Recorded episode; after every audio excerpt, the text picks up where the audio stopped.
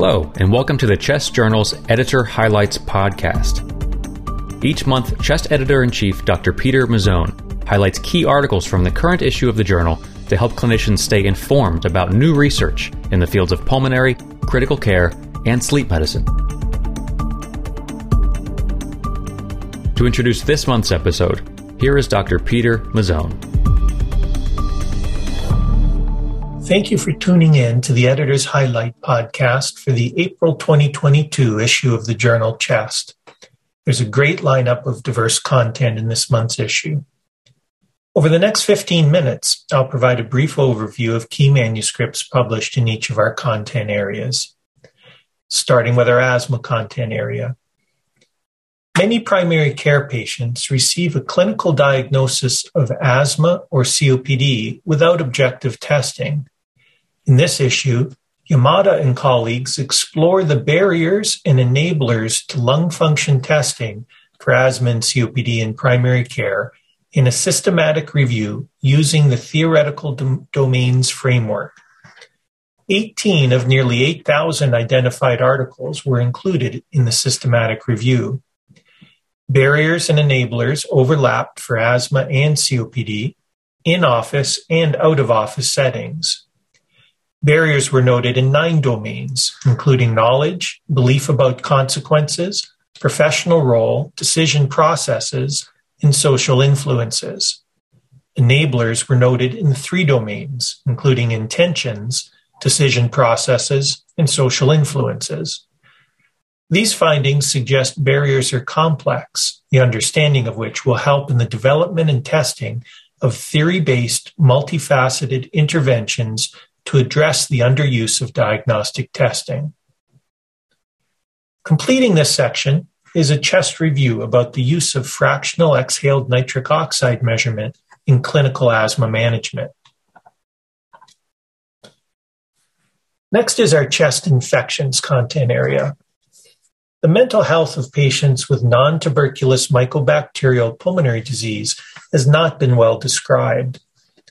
In this issue, Jung and colleagues evaluated a prospective cohort of patients with non-tuberculous mycobacterial pulmonary disease who had completed the hospital anxiety and depression scale at least twice over the past decade in order to determine the prevalence of associated factors for in clinical impact of anxiety and depression in patients with non-tuberculous mycobacterial pulmonary disease. In this cohort of 368 patients, approximately 23% had anxiety and 23% depression. The presence of a cough and febrile sensation were associated with anxiety, while dyspnea and a febrile sensation were associated with depression. Those with anxiety or depression received antibiotic treatment more frequently than those without, while treatment outcomes did not differ between those with and without anxiety or depression. These results highlight this common aspect of non-tuberculous mycobacterial pulmonary disease, guiding the need for care providers to discuss and address these symptoms. Also in this section is an original research article assessing the pneumonia severity index in CURB 65 as predictors of mortality in hospitalized patients with SARS-CoV-2 pneumonia and a chest review about the management of respiratory infections after lung transplant. On to our COPD content area. Low weight and reduced muscle mass have been associated with mortality in COPD, but the effect of longitudinal body composition changes has not been defined. In this issue, Mason and colleagues assessed pectoralis muscle area changes over time as a proxy for fat-free mass in individuals enrolled in the COPD gene or ECLIPSE studies in order to determine if longitudinal loss of fat-free mass was associated with increased mortality in those who did not have reduced body composition metrics on initial measurement. They found that an increase in all-cause mortality risk was associated with longitudinal loss of pectoralis muscle area independent of enrolled values for BMI and COPD severity, even in those with initially greater than average pectoralis muscle area. These findings could result in mechanistic research, improvements in risk stratification, and identification of therapeutic targets. Also in this section is original research assessing the significance of the FEV3 FEV6 ratio in the recognition of early airway disease in smokers at risk for the development of COPD. Next is our critical care content area. The use of higher levels of positive end expiratory pressure in patients with moderate to severe ARDS due to COVID 19 while improving oxygenation, frequently does not improve recruitment as measured by compliance and the partial pressure of carbon dioxide. In this issue, Protti and colleagues assessed the potential for lung recruitment in the supine position in 40 patients with early ARDS due to COVID 19, defined as within three days of endotracheal intubation. Oxygenation improved in 90%, but compliance in only 28% when PEEP was increased from 5 to 15 centimeters of water. From 5 to 45 centimeters of water, over 350 milliliters were recruited, whereas hyperinflation was measured in over 460 milliliters. Hyperinflation variably developed in all patients and exceeded recruitment in more than half of them. These results suggest that in early ARDS, due to COVID 19, there is a large potential for recruitment in those ventilated in the supine position, but little improvement in compliance, possibly due to hyperinflation. Also in this section is original research, research assessing racial bias in pulse oximetry measurement among patients about to undergo ECMO and a chest review about diagnostic and therapeutic considerations for COVID 19 complications in the critically ill patient. On to our diffuse lung disease content area. The reduction in forced vital capacity is less than expected when pulmonary fibrosis and emphysema coexist. In this issue, Menon and colleagues assessed whether interstitial lung abnormalities affect the association between emphysema and forced vital capacity. Measures of interstitial lung abnormalities and emphysema were assessed from phase one and two of the COPD gene study. Interstitial lung abnormalities were present in 6 and 11% of patients in these two phases, respectively, and their presence was found to modify the association between forced vital capacity and emphysema. In those without interstitial lung abnormalities, a 5% increase in emphysema was associated with a 110 milliliter reduction in forced vital capacity, while in those with interstitial lung no- no abnormalities, the reduction was just 11 milliliters. No interactions were found with total lung capacity and diffusing capacity. These results suggest the presence of interstitial lung abnormalities attenuates the reduction in forced vital capacity associated with emphysema. Completing the section is an original research article describing an independent association between occupational exposure and decline of forced vital capacity in systemic sclerosis.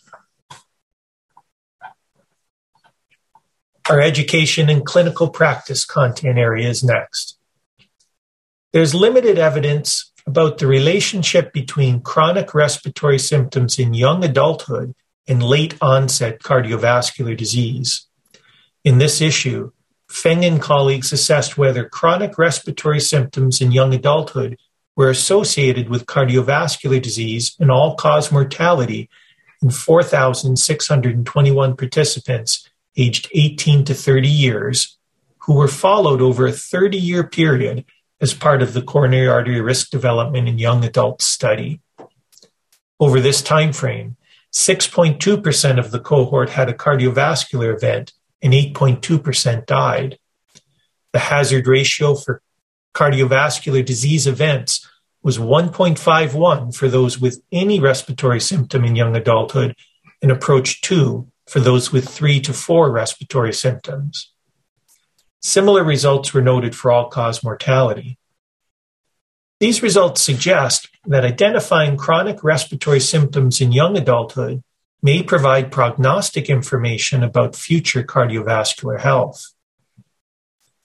Also in this section is an original research study assessing the impact of iron infusion on hypoxic pulmonary vasoconstriction at high altitude in both lowlanders and healthy Andean highlanders and a commentary discussing economic incentives for chest physicians. Next is our pulmonary vascular content area.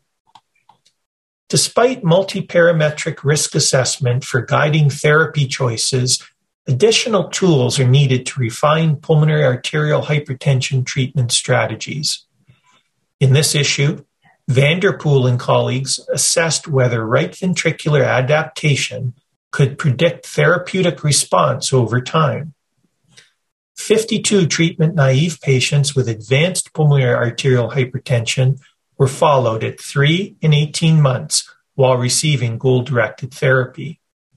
Right ventricular adaptation, evaluated with the single beat coupling ratio at presentation, was non significantly higher in responders versus non responders but could not predict super responder status at 18 months. Baseline right ventricular ejection fraction and change in diastolic elastance could predict super responder status at 18 months. These results suggest RV pulmonary arterial coupling could not discriminate irreversible RV failure prior to treatment, while early change in diastolic elastance in baseline right ventricular ejection fraction were the best predictors of therapeutic response. Completing this section is a chest review that describes novel mechanisms targeted by drug trials in pulmonary arterial hypertension. Our sleep medicine content area is next. The relationship between obstructive sleep apnea and the risk for venous thromboembolism has been based on data with limitations. In this issue, Januardi and colleagues analyzed outcomes of over 31,000 patients who had overnight polysomnography to determine if obstructive sleep apnea confers an independent risk of incident venous thromboembolism.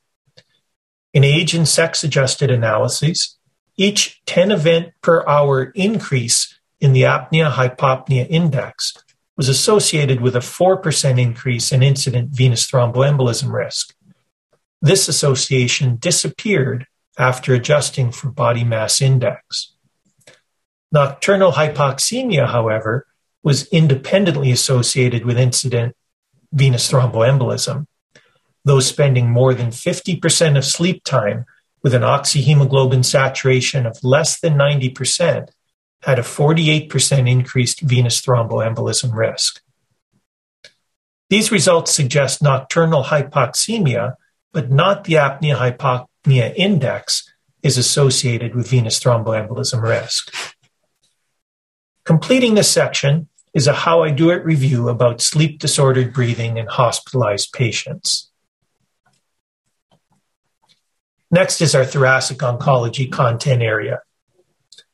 The relationship between incidental respiratory disease related findings on low dose CT lung cancer screenings and respiratory disease related mortality is unknown. In this issue, Pinsky and colleagues used data from over 26,000 subjects in the low dose CT arm of the National Lung Screening Trial to determine if incidental respiratory findings on low dose CT scanning are associated with increased respiratory disease mortality. Of 3,639 deaths over a 10 year follow up, 934 were from respiratory disease. In those without a baseline history of COPD, respiratory disease mortality was 3.8% in those with emphysema on the low dose CT scan versus 1.5% for those without. In those with baseline COPD, the rates were 15.2% and 7.2% respectively. Both emphysema and reticular opacities were associated with elevated respiratory disease mortality hazard ratios. These results suggest that incidental respiratory disease on low dose CT screens are associated with increased mortality from respiratory disease. Also in this section is an original research article describing a global analysis of the distribution, risk factors, and temporal trends for lung cancer incidence and mortality. Completing this section is a How I Do It review of a multidisciplinary approach to clinical operations within a bronchoscopy suite. Finally, I encourage you to take a look at our Humanities and Chest Medicine section, where you will find an exhalation series article titled The Discomfort Zone and a point counterpoint debate about whether it is ethically appropriate for physicians to offer to pray with patients in the intensive care unit. Our case series publications for the month provide novel and educational cases to help improve your clinical skills. I hope you enjoy reading all of the high quality content available in this month's issue of Chest. As always, I'm grateful to the authors of this work, the reviewers who volunteered their time to improve the quality of these manuscripts, and to our editorial board for guiding everything that we do. Until next month, I hope you enjoy the April issue. Thanks for listening to the Chest Journal's Editor Highlights podcast. You can find the articles mentioned in this podcast and more on chestjournal.org. And if you're looking for more context and commentary on articles in the current issue, please check out the original Chess Journal podcast, which features in depth discussions with the authors themselves. We'll be back again with more editors' highlights next month.